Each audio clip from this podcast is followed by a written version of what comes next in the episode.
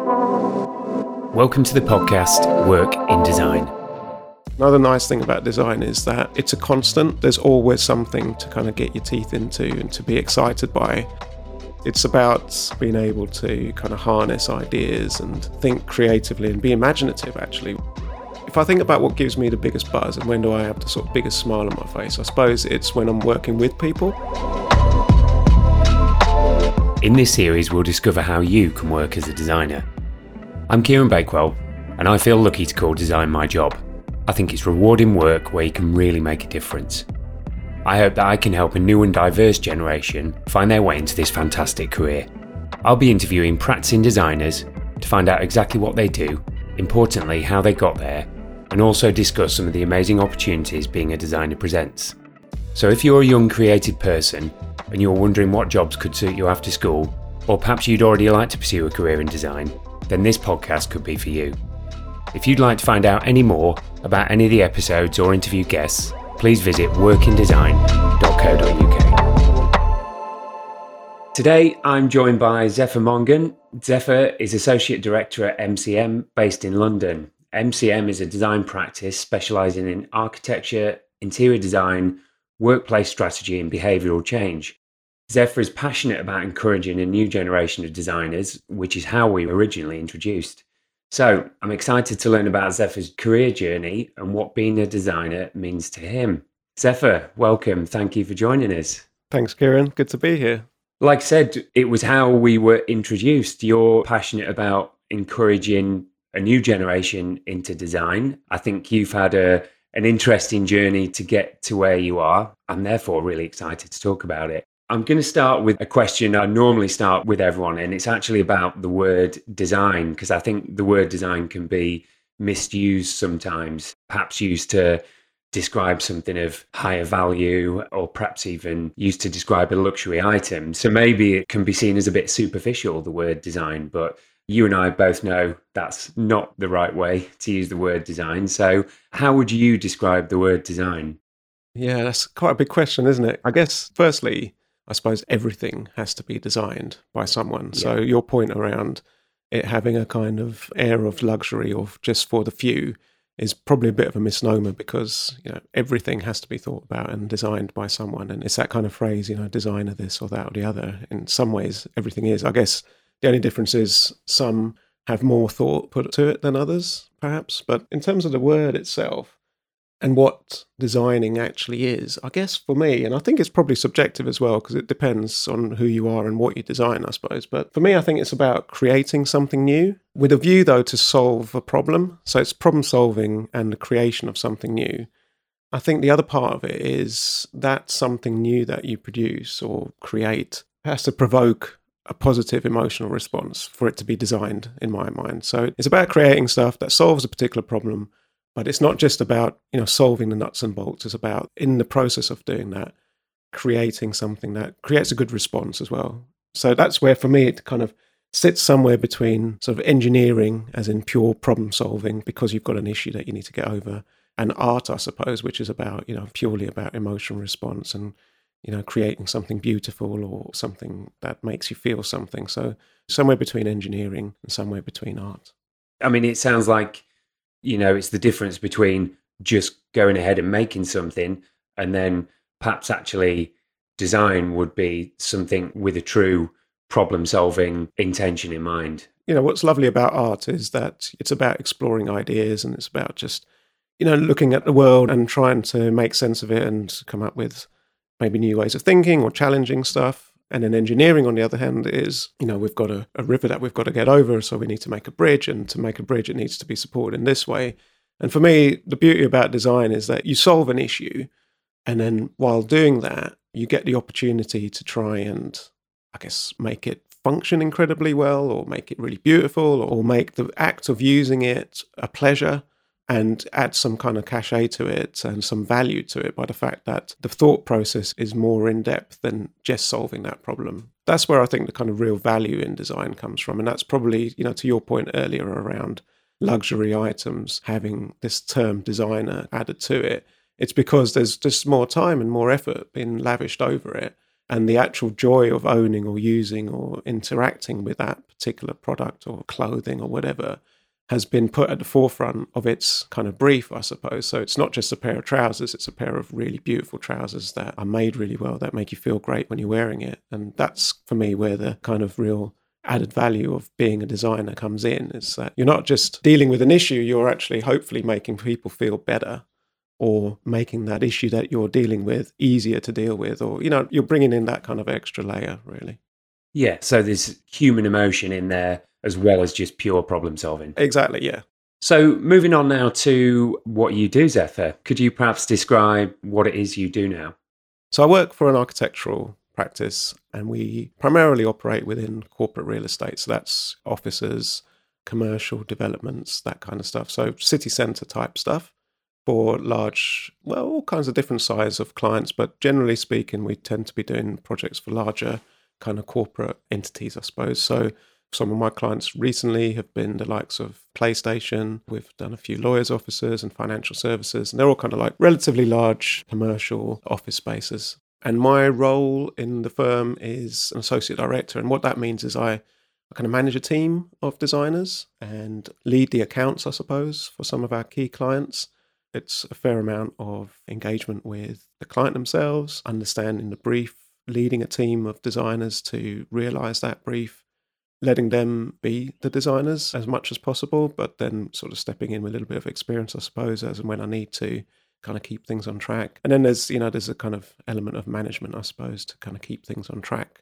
But I'm pretty fortunate in that I can still be really hands on. I can still be sketching ideas. I can still be you know, producing renders, I can still do technical drawings as well as, you know, having that kind of overseeing role as well. So that's one of the things I'm happy about with my particular role. Yeah, that sounds great because I guess when you kind of reach a management position, sometimes you can end up just being a manager rather than actually performing yeah. design work yourself. So that sounds like a great position to be in. Yeah, it's that kind of term, isn't it? Where you spend more time on Excel than you do on AutoCAD. And it's like, this is not what I got in this industry for. But luckily, now I don't have to do that. You mentioned some really interesting clients there that I think anyone in the world would be hard pushed not to know. Have there been any notable highlights of your career so far, anything that really sticks out to you? I kind of pretty much live in the moment a lot. And with the kind of work that we're doing, the team I'm working with, and the clients that we've got, I mean, pretty much every day's highlight in a weird way. And I think that's another nice thing about design is that it's a constant. There's always something to kind of get your teeth into and to be excited by.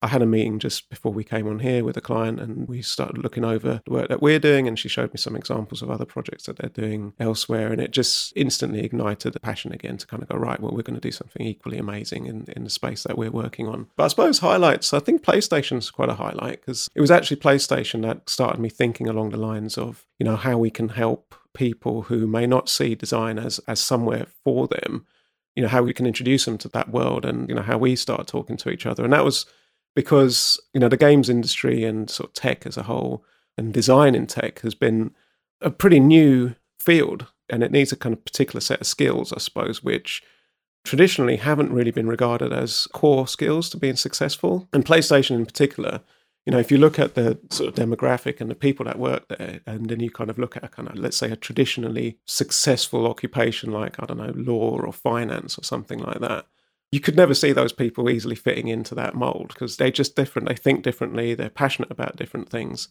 It was that that made me think, well, actually, you know, across everywhere, there's people with talent, but the opportunity doesn't always present itself to those people.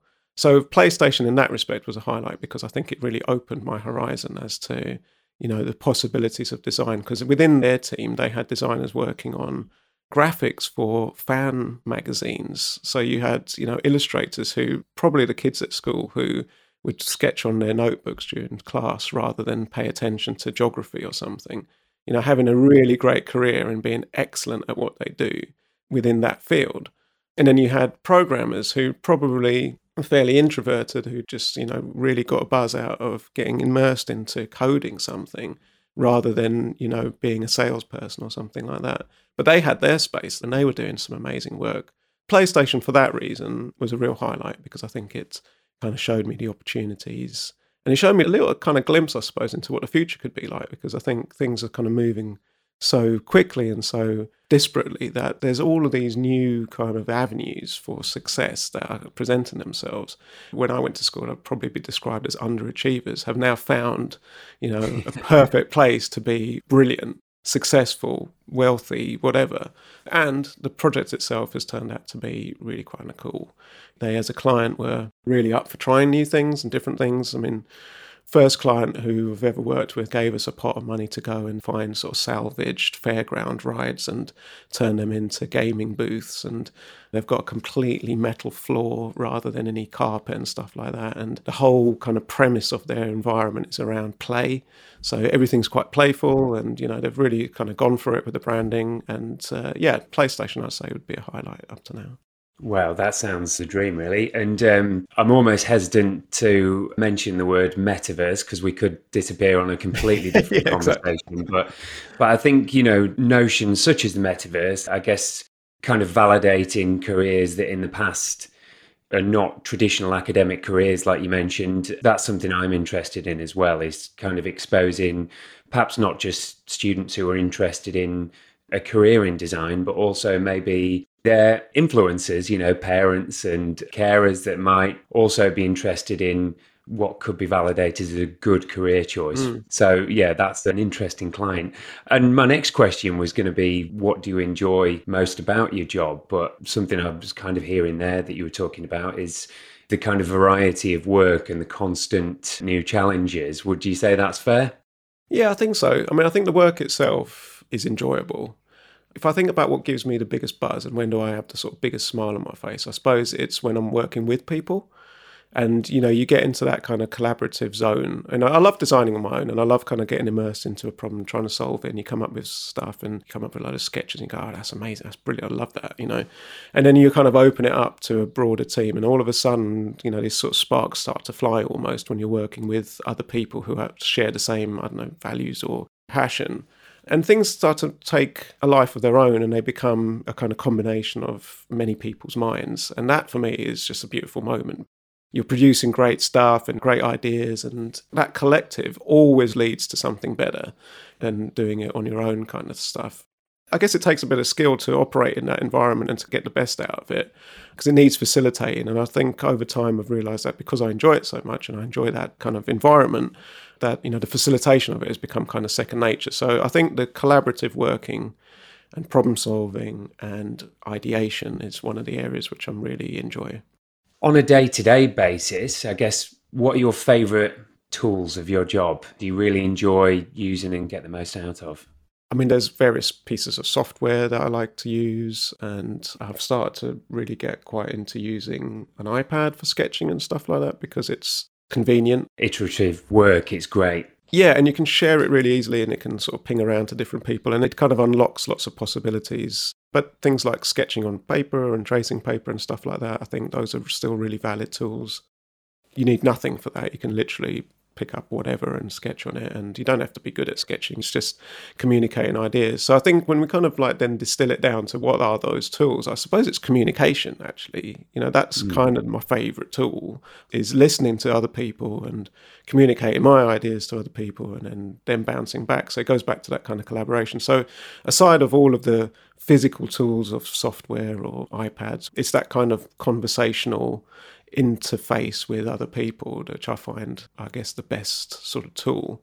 When you break it down, that probably sounds a bit philosophical. Not at all, actually. I mean, it's something I'm really interested in is where someone might be passionate about design, about problem solving, but might not have what they consider or other people consider to be traditional useful skills as a designer. You know perhaps you're not the best artist or you know you're not the best person at sketching but you are someone who can listen well can work well in a team and is confident at talking about ideas. You know they are fantastic skills to be a designer. So definitely. communication I, I totally agree Yeah, it's interesting what you said there as well. If you ever look at sketches of incredible designers who are either working now or have worked or architects or whatever, they're not always great. You know, some of them are pretty bad actually. That makes me feel better because I'm not the world's best sketcher at all. And I think it is, it's about being able to kind of harness ideas and think creatively and be imaginative, actually, which is probably more, more important as a designer than just simply being able to kind of do a beautiful sketch that looks exactly like what you're trying to explain. I think sometimes those sketches that you might see are perhaps taken out of context as well, in terms of what they might not take into consideration is how fast this work happens sometimes. Yeah. I've definitely been in situations, and you probably have more than I, working in teams that ideas are coming out so fast you almost can't get them down onto paper quick enough so yeah some of these kind of rough sketches is exactly what they are it's kind of thinking out loud really visually thinking isn't it it's just yeah. a, a bit of a brain dump so I'm going to now move on to the purpose, I guess one of the main purposes of the podcast, and ask about your journey to get to where you are now. So, did you always want to be a designer, or did design come to you? I knew I wanted to do something creative, and my family had always been in construction. So, my dad was a builder, my uncle was a builder. I'd kind of grown up on construction sites. I mean, small scale stuff, you know, house refurbishments and that kind of thing. I loved things like Lego and stuff like that, you know. So I was that kind of kid. So I was more into drawing, building stuff, that kind of thing. And I didn't really know where that was going to lead. I mean, I guess the obvious thing was, and especially when you're a kid, people go, Oh, you're going to be a builder like your dad. And I kind of thought, Yeah, I probably will, you know. But then I did like art in its purest form. I liked just creating things for the sake of creating things. And so I, I kind of would love the idea of being an artist, I suppose. But I guess in the back of my mind, I was thinking, well, that's probably quite difficult to earn a living from. The rest of it was a bit of chance, a bit of luck, a bit of positioning myself in the right sort of place. But I think the breakthrough came for me. I mean, I left school at 16, various reasons. And the only thing I was really interested in was drawing and sketching and stuff. And I was that kind of kid I described earlier who would be in geography, kind of covering my books with sketches and graffiti and stuff like that, rather than sort of paying attention. So I left school at 16, which is actually quite a good move because the world of work suited me better. It made more sense. And I did kind of retail jobs. And I went back to school to do my A levels because that was the kind of thing that you're meant to do. And I didn't do very well at all. I only got art barely because it was the only thing I was kind of interested in. But I got a fairly decent portfolio out of it. And I went back into like retail jobs. And I was working on Oxford Street in London in a poster shop that the older people might remember is called Athena. And I found myself just doing the kind of what I know now is called visual merchandising. I was like sorting the store out and, you know, doing window displays and stuff like that, just because it's something to do. And then I saw an advert in the Evening Standard when jobs were still printed in papers. And it was for a production display assistant at Selfridges. Basically, what that meant was it was designing and building their window displays. And having walked past there on a daily basis, going, wow, that looks pretty cool. I was like, do you know what? I'm going to apply for this. And I had no experience, I had no idea what it entailed, but I applied for it. And I turned up to the interview in a suit with my art portfolio, like, you know, these great big kind of A1 sheets of like pretty ropey paintings and stuff. And I sat in front of like probably the two coolest people I'd ever seen in my life up to that point. And the manager, this other guy who was kind of cool and well dressed. And I was just like, what am I doing here? Anyway, I kind of said, oh, yeah, you know, I'm after this job and I do a couple of window displays at Athena. And look, here's my art portfolio. And you could see they were so bemused as to like, what is this kid doing here? I think I was about 18 or something at the time. And then anyway, they politely looked through my portfolio and I think they quite liked it. And then they sort of sat down and said, well, like, you got absolutely zero experience. You don't even know what this job is about. But looking at the effort that you've made to carry all of your stuff in, I think we'll give you a go. so they gave me the job. Oh, that's fantastic. And I think, you know, so any advice I'd give to any young people who are kind of thinking about anything is just go for it. Because you just don't know, you know, yeah. and sometimes it's just having the bottle to try something. You'll be amazed at what it can kind of lead to. Because I shouldn't have gone for that job at all. As I said, I had no experience. I didn't even know what the job was, but they gave me a chance. I ended up spending three years there, and there was like three fantastic years of building the Christmas grottos, designing window displays, working with other creatives, like painting and building. And I mean, it's just the best job in the world. It was just so good. It's iconic as well, isn't it? The Selfridges window displays, you know, it must have been immensely rewarding, really, to see that and see the amount of people that are consuming your work as well. You know, you've gone from kind of doodling yourself to then seeing thousands and thousands of people consuming your creativity. It must have felt amazing. Yeah, it was. It was amazing. And I've got to say, I mean, at that age, not really that engaged with what I was doing. It was just a great job. You know, in hindsight, I kind of think, yeah, that was probably one of the best jobs I've had because it was just everything that you said and lots and lots of fun. But what that kind of led to for me was it just ignited a kind of passion in me to say, right, well, this is what I want to do now. I want to create things. It was a kind of slow burn up to then into terms of what I really wanted to do. But that showed me that's where I need to go.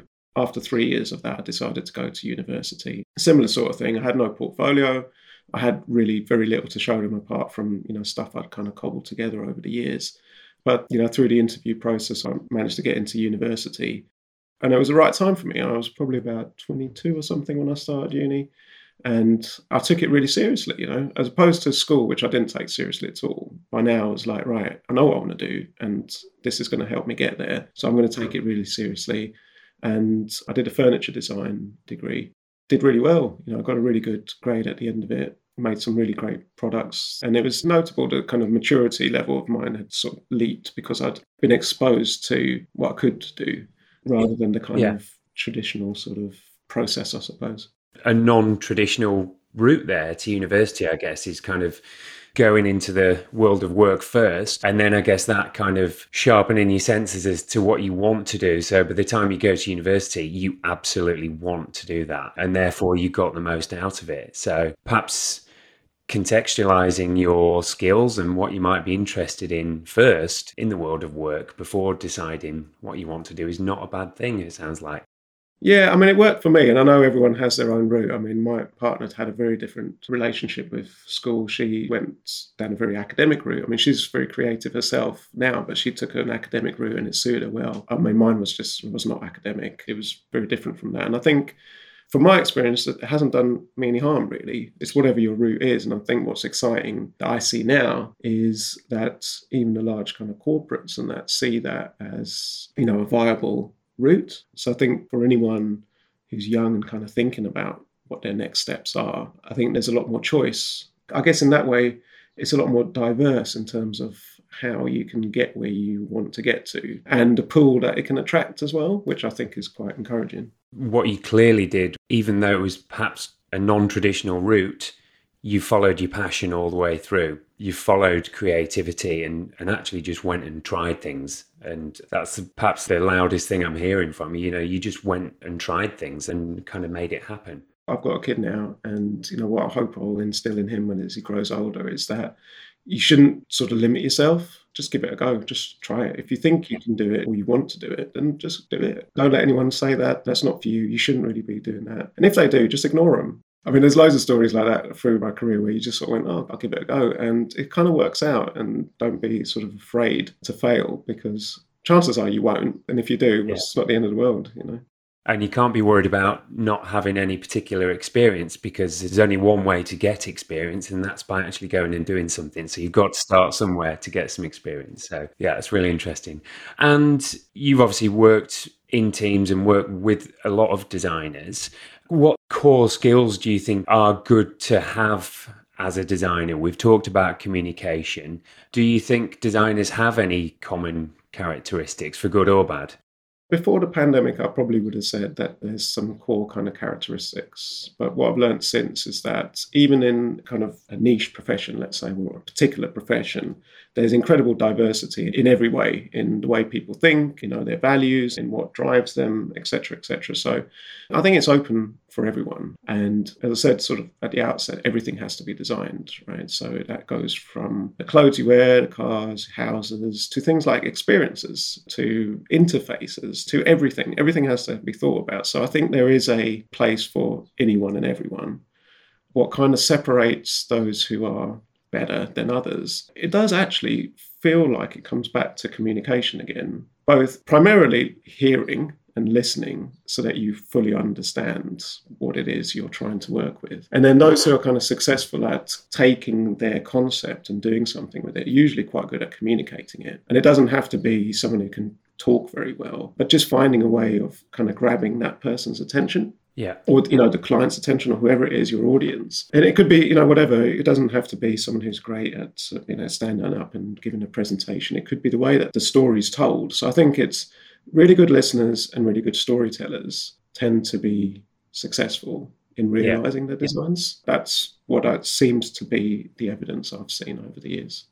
Yeah. So perhaps someone with a huge amount of creativity that perhaps really introverted, maybe things might pass them by sometimes if they're not too yeah. confident to go and sell their ideas because to me i think that's sometimes a little bit forgotten with design is you do have to sell. Even if you're just selling your ideas perhaps someone in your team has got to sell their idea to you. Even if you're not the person who stands in front of the client and you're lucky enough to work with a great manager then you've still got to sell your ideas. The whole thing about introversion and extroversion, I think certainly pre-pandemic, the whole world has been kind of geared up to favour the extrovert, you know, because the louder, the more gregarious, able to make themselves heard. But I think, and you sort of touched on it with the idea of the metaverse. I think what's quite encouraging about you know emerging from the pandemic is that different forms of communication have become more normal. So I've had designers in my team who previously, when we were all in the office together, found it really difficult to have themselves heard. But the minute we went into a different platform like Teams or something like that, they were able to communicate with me by text. And they became way more vocal. And it was like, oh, wow, okay. So, yeah, you have got something to say. It's just that we didn't have the platform that suited yeah. you. So I think I wouldn't discourage those who maybe are shy or introverted or don't naturally feel that they can make themselves heard because there's, I think there's always a way you know, maybe if you are pitching something, maybe you don't stand there and talk about it. Maybe you compile a video or a set of images that play on their own for a short period of time that grab someone's attention. So I think again there is opportunities for that diversity. And person I'm thinking about, you know, she was incredibly creative, but we never heard her because in the kind of studio environment, she just sort of sat back and but then when it kind of flattened out and we were able to communicate via text or via teams or whatsapp or whatever she found her voice so i don't think i hope that going forward people who aren't more gregarious don't get limited because by, by that form of communication that is a, a, really good point. I'm glad we touched on that. I feel like that's quite important and very current as well. So thank you for that. So, from your perspective, what do you think might be some of the biggest opportunities and challenges for designers in the future? I think it's a really interesting time because we've sort of emerged from this pandemic. And I think one of the things the pandemic did was just throw everything up in the air, right? It allowed the idea of creative thought to be taken a little bit more seriously because people had to be imaginative and had to try different things and do things in different ways. And the status quo was completely challenged in lots and lots of different ways. And I think that that's a really amazing opportunity for people who do think differently to be heard and to make change.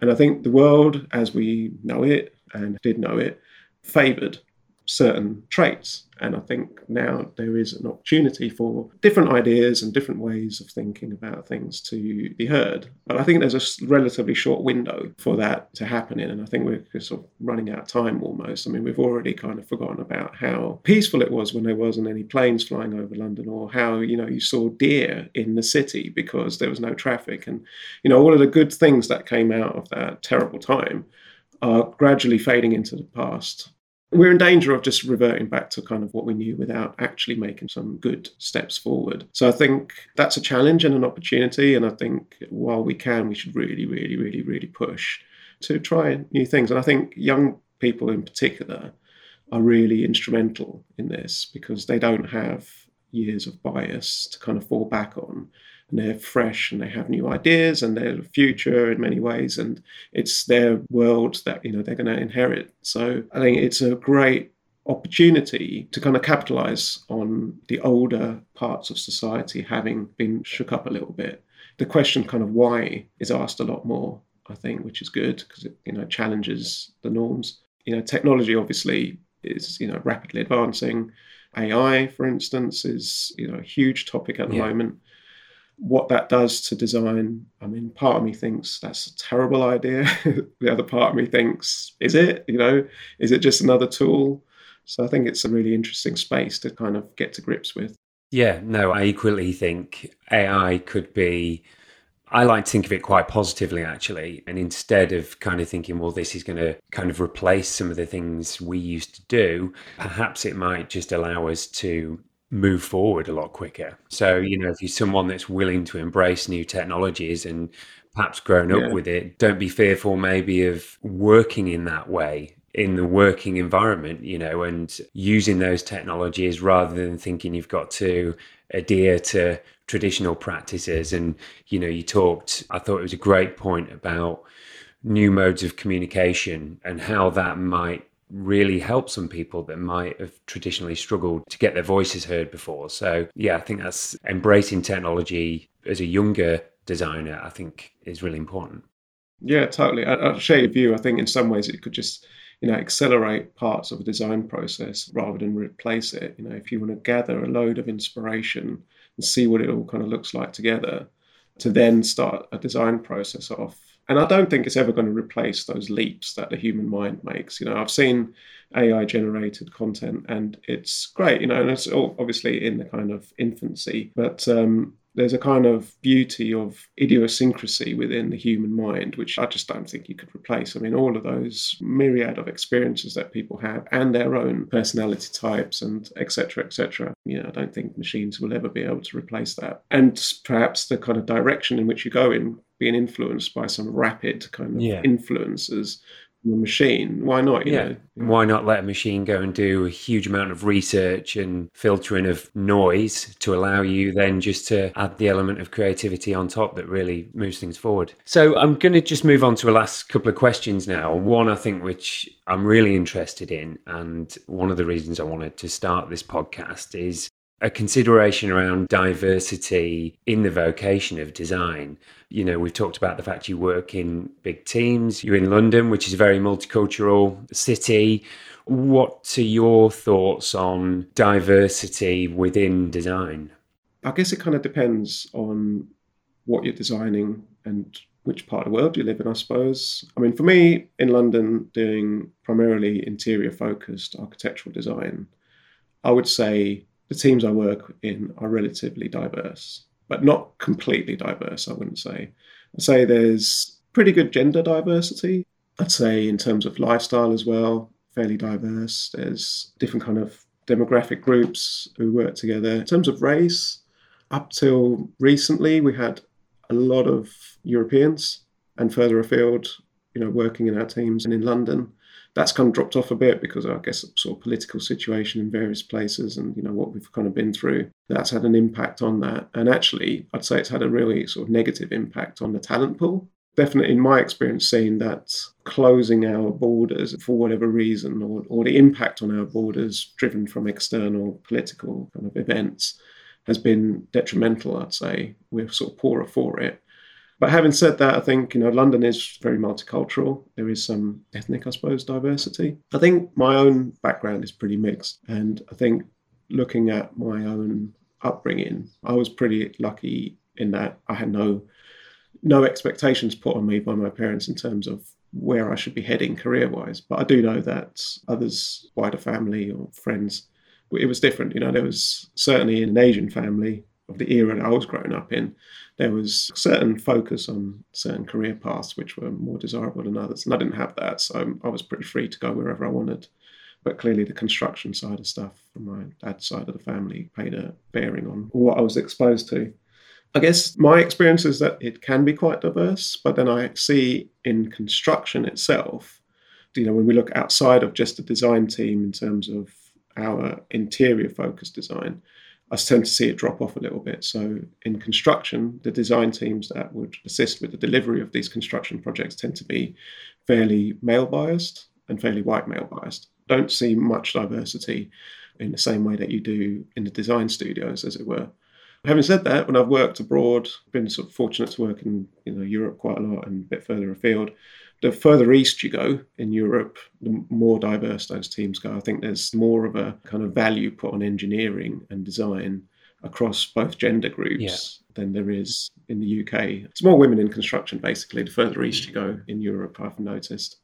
Yeah, it's, I mean, it's a difficult subject to have any really informed opinion on. So I really appreciate your thoughts there. I'm going to just ask you one last question now, actually, Zefa, and um, it's just a bit of a more of a light-hearted question to close with. So, do you have anything that you hold in really high regard as a great design? God, yeah. I mean, there's there's lots, right? I mean, I'm one of those kind of optimistic designers, I suppose, where I like lots of stuff. You know, rather than I think you fall in a couple of camps. Some people like hate everything and makes them a designer because they want to do everything better. I think I'm mm. sort of the opposite. I like everything, and so I want to do all of it and do it like yeah. that, you know. But there was one piece by a guy called Ron Arad, which is a pair of chairs that were kind of, I suppose we call it upcycling now, which is a horrible term, which I hate, but it was repurposed set of rover chairs, beautiful leather chairs in their own right. And then he created this, I guess, stand for them to sit in, which was again beautifully designed. It's just these two arcs of almost scaffolding tube, which then became this chair. I mean, I literally only just thought of that when you asked the question, and that's the thing that sprung to mind because I think in many ways that's what made me want to be a furniture designer. Right. Okay. Way, because I was like, that's brilliant. That's so brilliant. And I think what I liked about it was that he was taking something out of its natural context, doing something relatively simple to it, but actually quite beautifully. And he just sort of elevated the status of this object by those interventions. Yeah. And I thought that was super clever. And it was kind of thought behind it and the execution of it. And, you know, he's probably done loads of prototypes in terms of how do I mount this chair to make it look cool. And then he's come up with this really simple idea. And perhaps celebrating something that maybe maybe gets taken for granted as well. Yeah. You sit in a car and perhaps don't really think about the seat you're sitting in in the same way as you would yeah. a lounge chair in your home. Exactly, yeah. And I, I love the idea. I think some of the things I really like about things being out of context. So you put something that's meant to be elsewhere in another place, give it another purpose, and it's, for me, instantly interesting you know, in yeah. many ways, he was kind of ahead of his time, right, doing that sort of work. I think he had a studio called One Off or something that these one offs, and some of the stuff was sort of recycled and and things, but they were always beautiful. And I think if you think about where we are at the moment in terms of the amount of stuff we've got and the idea of recycling and repurposing, you know, he did this back in what was it, late eighties, early nineties, which in many ways I think was kind of ahead of its time as well. So that's probably my piece of great design, I guess. Excellent. Right. Thank you for that.